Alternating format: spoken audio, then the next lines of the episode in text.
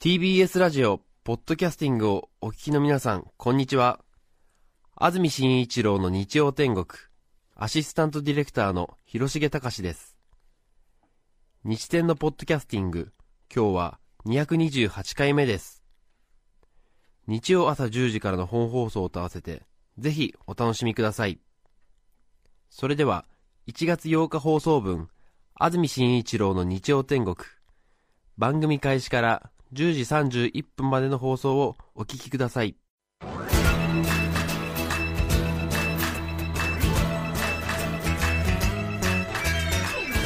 安住紳一郎の日曜天国おはようございます1月8日日曜日朝10時になりました。安住紳一郎です。おはようございます。中澤由美子です。皆さんはどんな日曜日の朝をお迎えでしょうか。さて先週が1月の1日ニューイヤー駅伝のため放送がありませんでしたので12月25日以来2週間ぶりの放送ということになります、はい。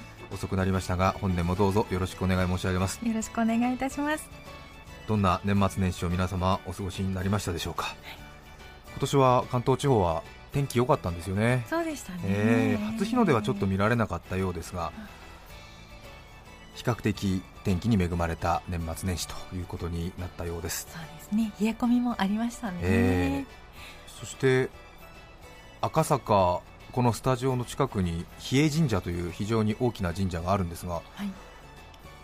先ほど前通ってきましたら初詣帰りなんでしょうかね。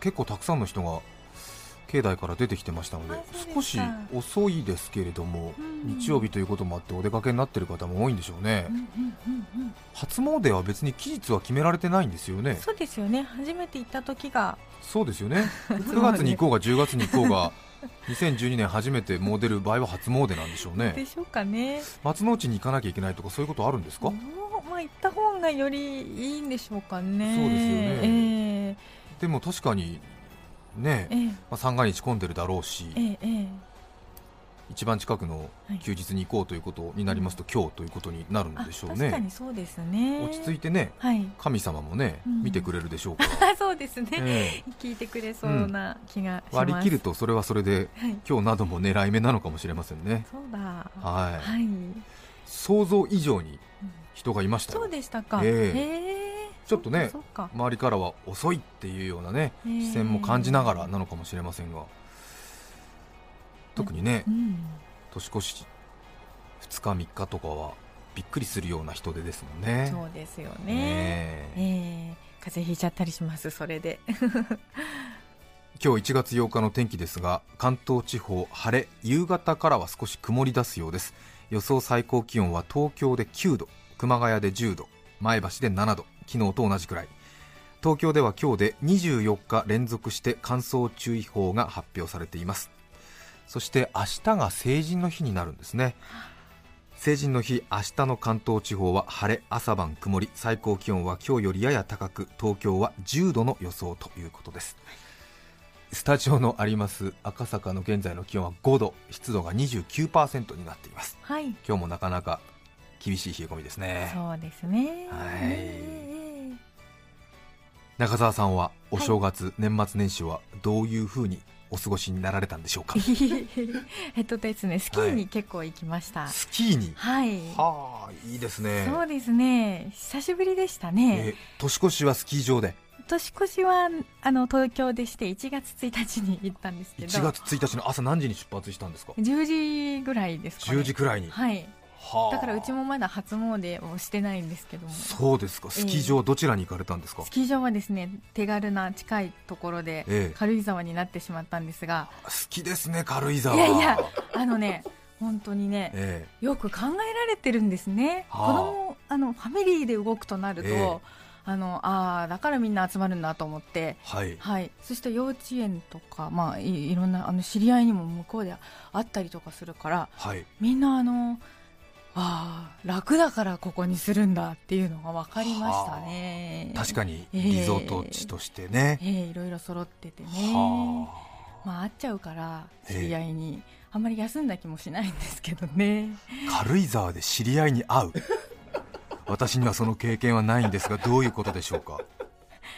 すみませんなんか人の生活を羨んだような言い方をしてしまって。いやいやいやあの羨ましいとかいうことではなくて、はい。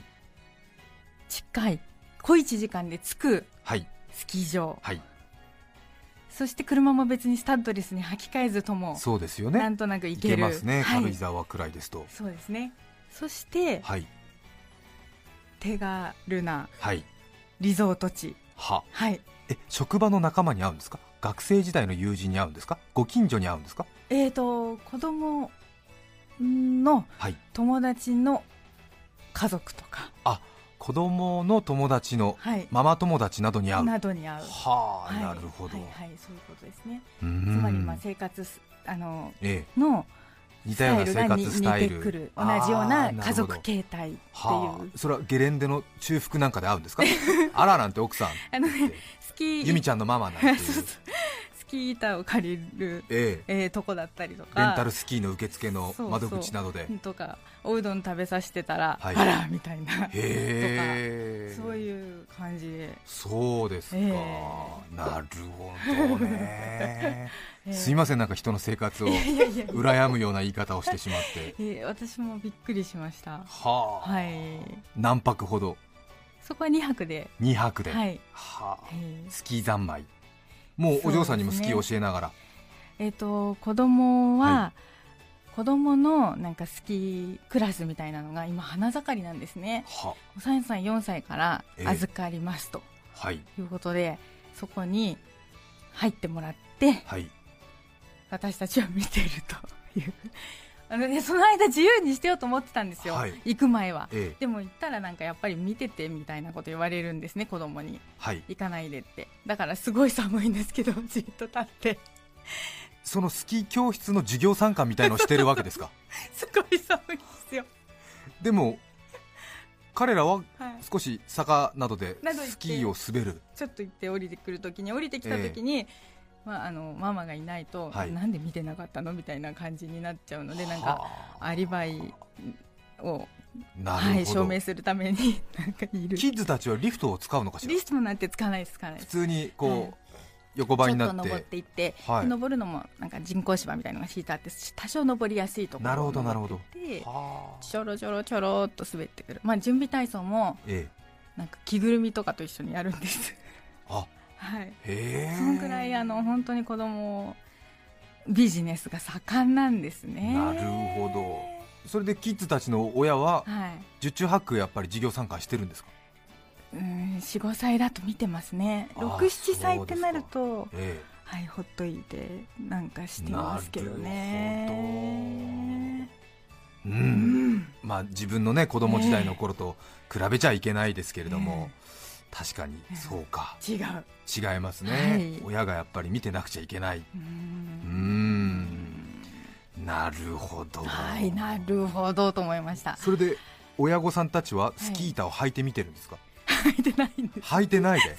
それは。ちょっとは滑れるかなと思ったんですよええ。預けてる間にね、でもなんか2時間だしはい。借りて1回行って戻ってきたらもうピックアップだし、はい。じゃあここで見てた方がいいんじゃないかなみたいな。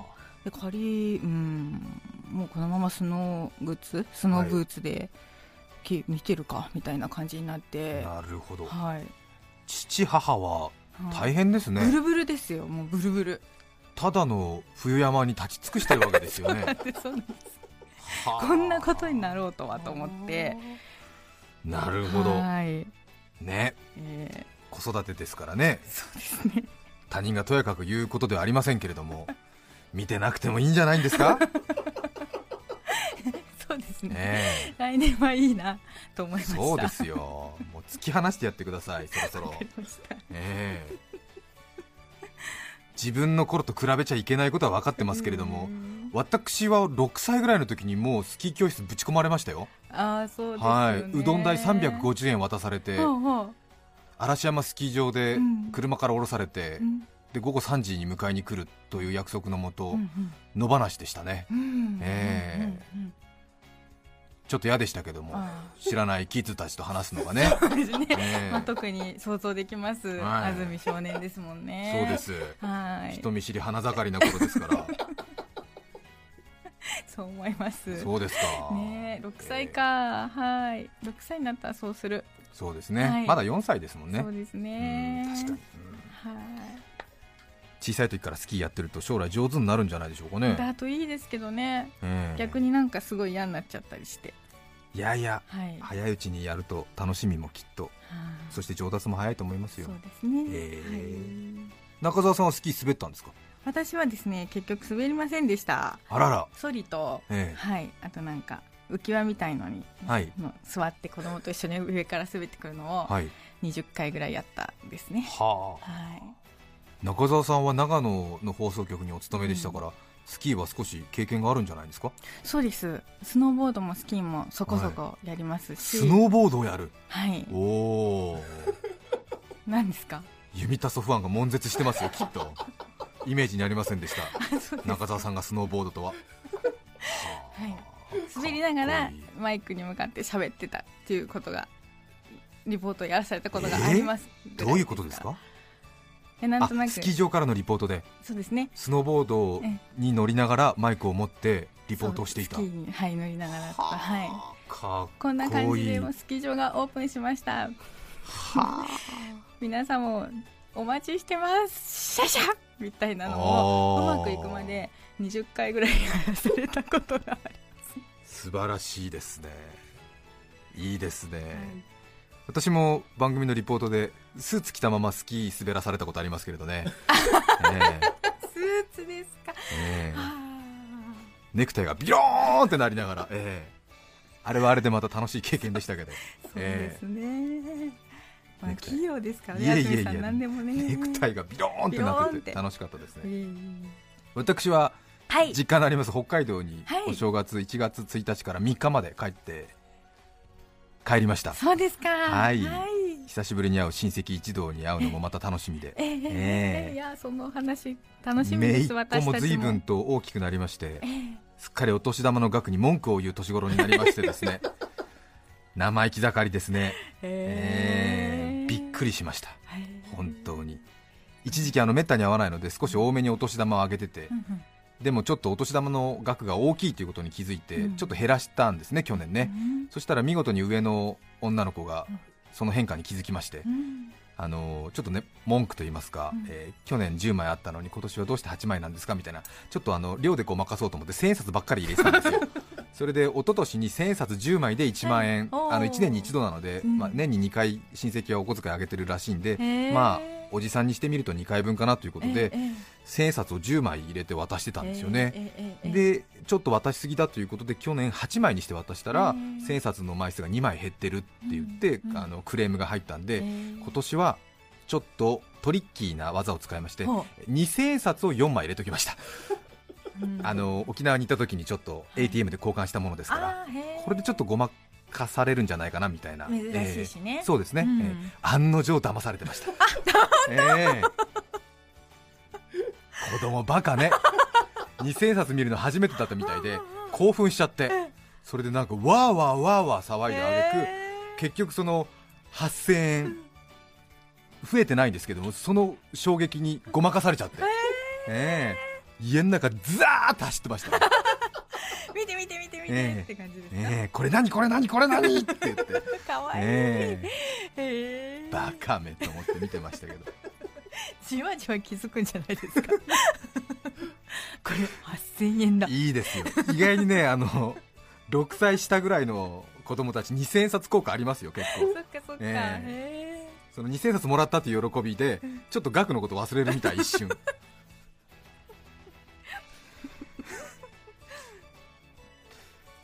それから一つ変わった経験をしてまいりましてもともとの話は今から2週間ぐらい前なのでもう去年ということになりますがえはい、ですから2011年の12月の末ですね、うんうん。暮れも押し迫った頃なんですが私の母親今も北海道に住んでるんですが私の母親がはい。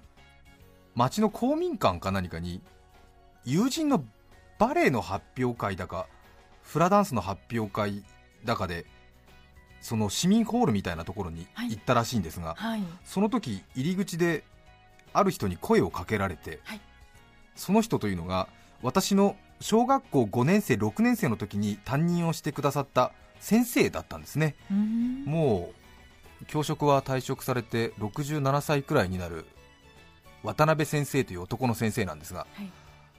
当然母親も先生も PTA の集まりなどでよく顔を合わせていたのでお互い気づいたらしくてはあ。先生あ安住君のお母さんということになったらしいんですが。はい。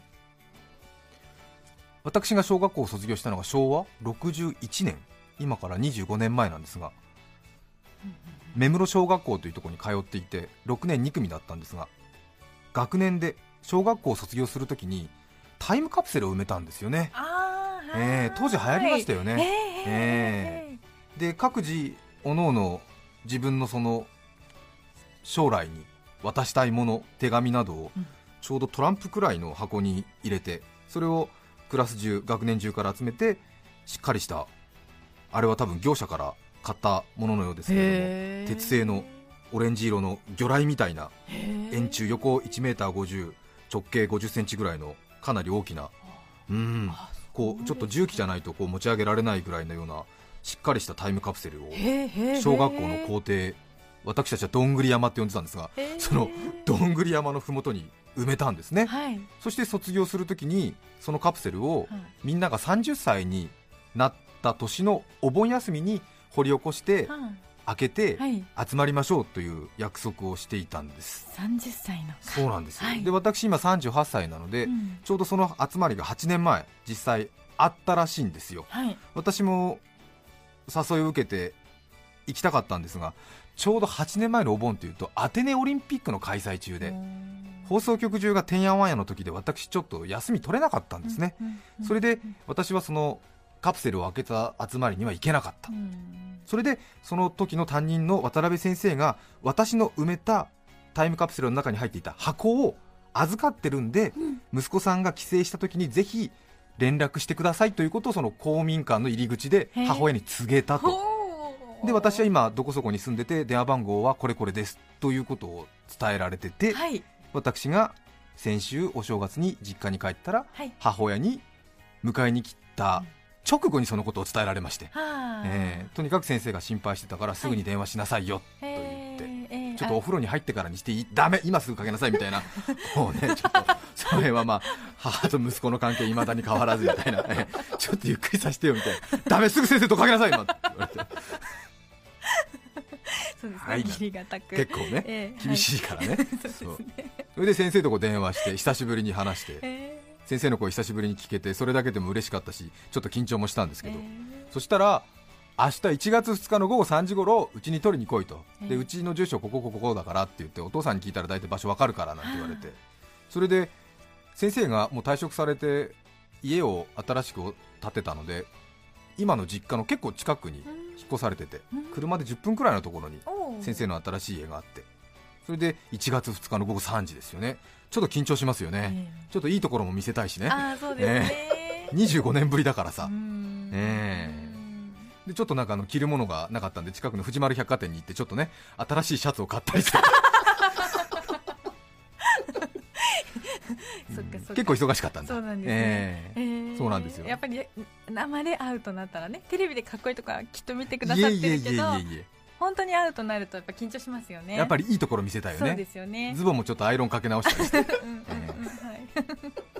家から車で10分くらいのところに渡辺先生のその新しい家があって。はい落ち着いたグレーのタイルで外壁を回してあってえー。ちょっと玄関への階段が高めに3段くらいあって威厳のある感じね。えそしてこう横に平たい平屋建て。ーううんん。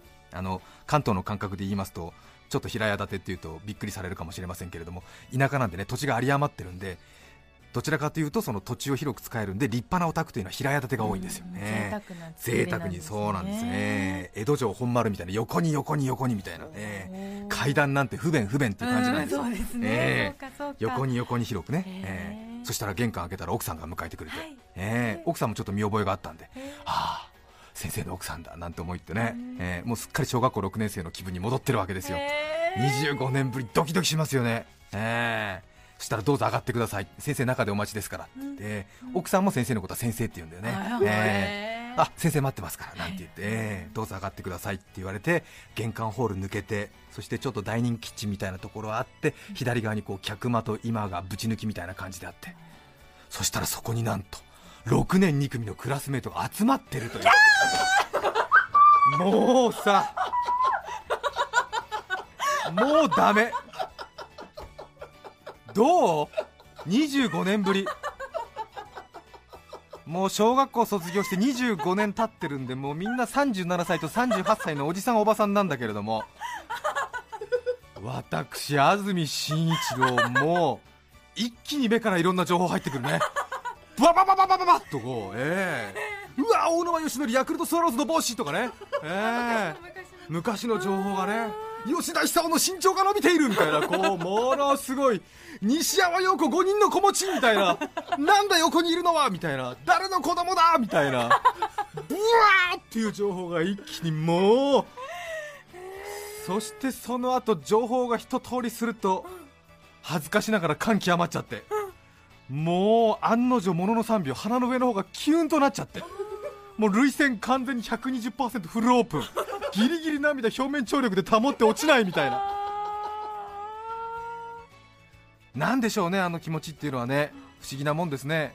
勝手にねこっちがちょっと気を回してなんとなくもうちょっと25年経ってしまったので会いにくいなっていう気持ちもありまたみんなはね俺のことを多分テレビとかラジオで聞いて見て知っているのでさほどまあ物珍しくもないだろう。多分25年ぶりのその気持ちを純粋に抱いているのは自分だけで多分会うとちょっとね話がすれ違うんじゃないかなっていう気持ちもあってちょっとねうまく説明できないんだけども会いたい気持ちはあるんだけど会うとねちょっとミスマッチが多く起こったりすることも事実で、ちょっとね同窓会とか同級会ってのは普通の人よりもちょっとね足取りが重くなるのもね正直な気持ちなんですよね。なのでそういうところの気持ちも組んで多分先生が少しちょっと私を騙すような感じでクラスメートとの再会をうまく計らってくれたんだろうなというふうに感じてるんですけれども、ええ。さらにちょっと25年経っているとはいえ当時の自分のまま見せたいという欲求がねなんかあるみたいで。はい。そういうところがプラスされてしまって当然小学校のクラスメートのみんななのできっといろいろな、まあ、自分の恥ずかしいところとかもいろいろ知っている連中なんですけれども、それゆえになんかねこうね自分が38歳になりみんなと再会して涙流すところなんか絶対見せられない。当時ねクラスメートの前で泣くやつなんかいたら多分俺が一番意地悪を言っていたんじゃないかなっていうふうに思うんですけども。何泣いてんだよっていうねまた結構その地元に残った人が多くて当時6年2組43人ぐらいいたんですけど関東に出てきてるのが3人ぐらいなんですよね。でほとんど北海道に残っててまあみんなはスーパーなんかでよく会ってるらしいんですが。それから田舎なんでみんなね結婚出産が早いみたいではい。子供連れてきてるんだけど小学生中学生ゴロゴロいるのよ。一番大きいのは二十歳になる息子さんがいるっていうね。ええ17の時に子供を産んだっていう中田さんの息子がね二十歳だって言ってびっくりしましたけどね。でそんな小学生中学生になってる子供連れてきて座ってるわけですよ。でまあ小学生中学生にしてみりゃさテレビに出てるおっさんだっていう話になるわけでしょ。そのおっさんがさ泣くわけにいかないでしょ。もう泣いちゃってるけどね。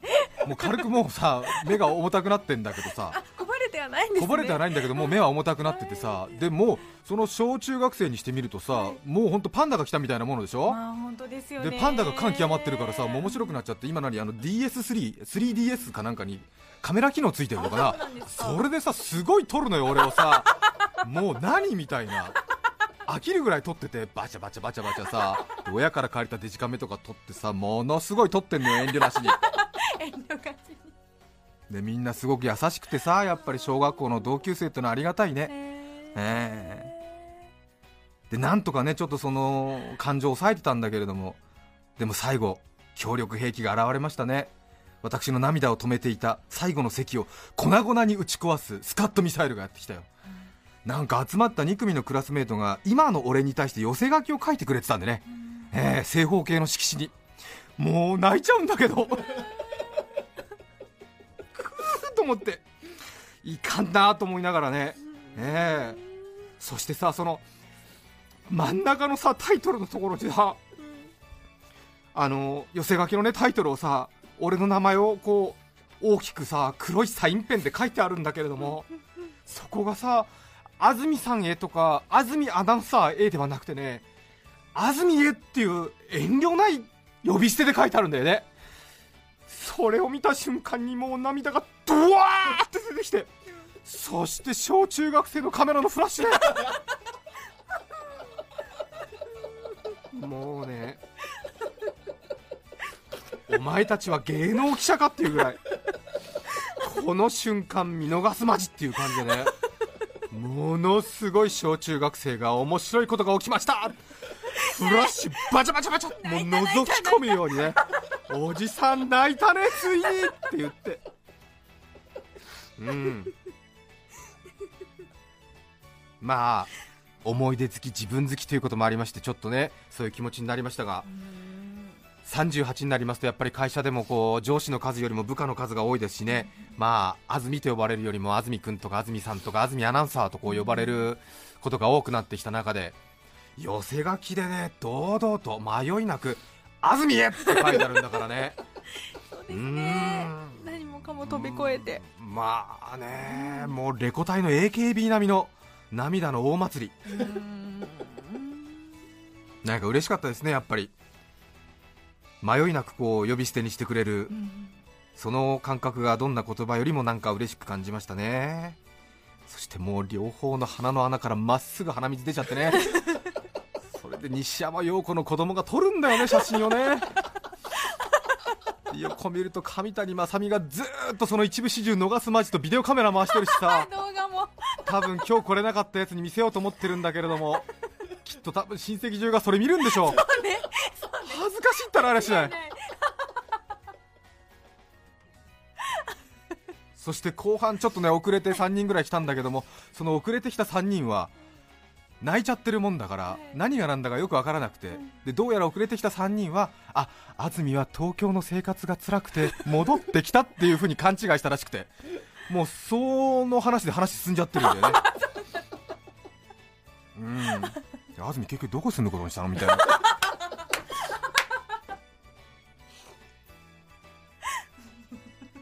なんかねちょっと比較的東京で仕事順調なんですけどみたいな言葉ここまで出たんだけれども向こうはねもうなんかそうあそうあいいんじゃないの？なんてそろそろって言ってやることやった？うんうんなんて言って。うんなんか結構あるみたいよ空き家みたいな感じで、ね、進められたりして。違うよ違うよ。このね寄せ書きをもらって感極まったの？って言ってね。嬉しかった。本当に嬉しかった。うんありがたかった。多分ね俺にいじめられた子たちもいると思うんだきっと嫌な思いした子もいると思うんだけれどもみんなそれを水に流せて水に流して歓迎してくれたことが本当に嬉しかったです。で結局話聞いててお気づきの方いらっしゃるかと思いますけれども私タイムカプセルの中身先生からもらうの忘れました。その色紙大事に抱えてありがとうありがとう頑張る頑張るっつって、えー、帰ってきちゃって タイムカプセルの中身取りに行ったのにすっかり忘れちゃっても忘れちゃ先生も忘れちゃって。じゃあまた。来年。また来年ということになりますね。はい。思い出のタイムカプセルを開いたら涙が溢れてきたという話でした。さて今日のメッセージテーマはこちらです。2012年私の目標。毎年このテーマで1年の初めは皆さんからメッセージをいただいています、はい、和光市のミニシカさん女性の方からいただきましたありがとうございます。ありがとうございます。2012年私の目標2011年12月13日男の子が生まれました。おめでとうございます。初めての子供でまだ慣れないことも多いのですが一つ一つの仕草や表情が可愛らしく見ていて本当に飽きません、そうでしょうね。ただ一つ最近気になることがあります。それはやたら小指を立てていることです。1ヶ月で立てるんだね寝ている時はもちろんおっぱいを飲む時もお風呂に入れている時も気がつくとピュッと小指が立っています。よく観察しているとどうやら何かに集中した時や気が抜けた時に思わず立ててしまうようです。先日はうんちをしようと力んだ時に小指が立っていました。今は可愛いと微笑んで見ているのですが大きくなってもこれだとちょっと引いてしまいますよね。そのため私は息子がその小さな小指を立てるたびにそっと手を握り小指を戻していますズバリ2012年の目標は息子を小指の立たない男にするです。ね。幸せいっぱいですね。そうね、うん、もうねなんか気になるのよねそういう。気になるでしょうね きっとね。笑っちゃうことが、えー、結構本気で心配されてるとそうですよね。いろいろねまた今情報がありますからね。そうそうそう、うんもしそうなったとしても自分は受け止められるかな、ね。えー、考えたりしますよね、ね、皆さんからのメッセージをお待ちしています、はい、E メールのアドレスはすべて小文字日天アットマーク tbs.co.jp nichiten アットマーク tbs.co.jp です。抽選で5名の方に何かと便利でシュールな表紙があなたの日常を演出。日天ノートを3名の方にはカルピスセットをプレゼント。さらにメッセージを紹介したすべての方にオリジナルポストカード。今年も水彩画家の永山優子さんに書いていただきました。エクストラバージン俺の塩をお送りします。今日のテーマは2012年私の目標。皆さんからのメッセージお待ちしています。それでは今日の1曲目をお送りします。西東京市ミニトマトさん中学校2年生からいただきました。ありがとうございます。AKB48 フライングゲット1月8日放送分、安住紳一郎の日曜天国、10時31分までをお聞きいただきました。著作権使用許諾申請をしていないため、リクエスト曲は配信できません。それでは今日はこの辺で失礼します。安住紳一郎のポッドキャスト天国。明日1月9日は成人の日。新成人の皆さんおめでとう。ランドセル背負っていた頃が懐かしい。これからは責任背負って一人前。一息入れてスイッチ入れて 954TBS ラジオです。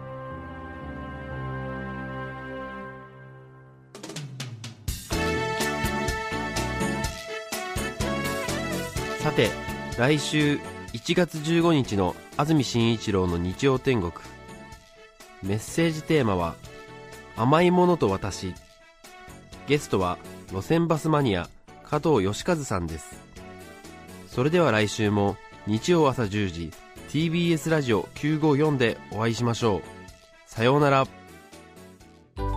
安住紳一郎の「ポッドキャスト天国」これはあくまで試供品皆まで語れぬポッドキャスト。ぜひ本放送を聞きなされ。TBS ラジオ954